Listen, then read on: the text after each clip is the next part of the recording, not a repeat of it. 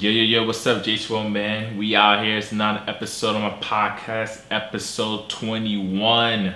21 Jump Street. You already know.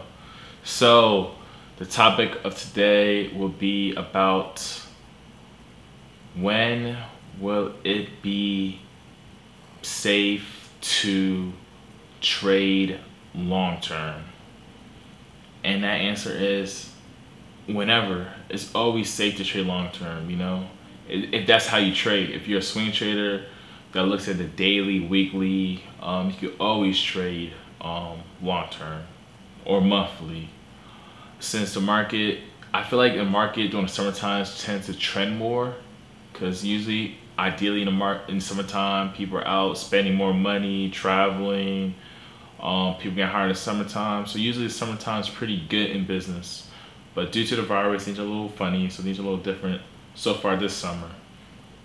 So the market's gonna be a little different this summer.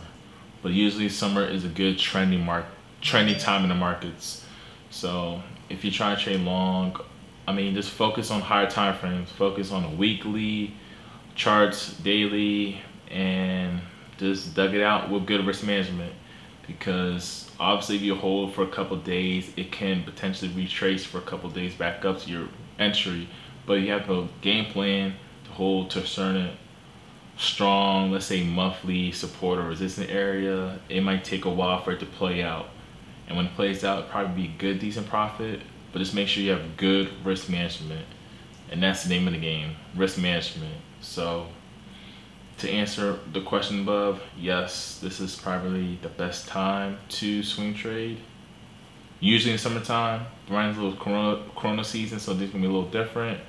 So trade what you see overall, now what you think, and you'll be all right in the long run. So that's all, folks. Just like, comment, subscribe, and let me know what you think. You already know we out here.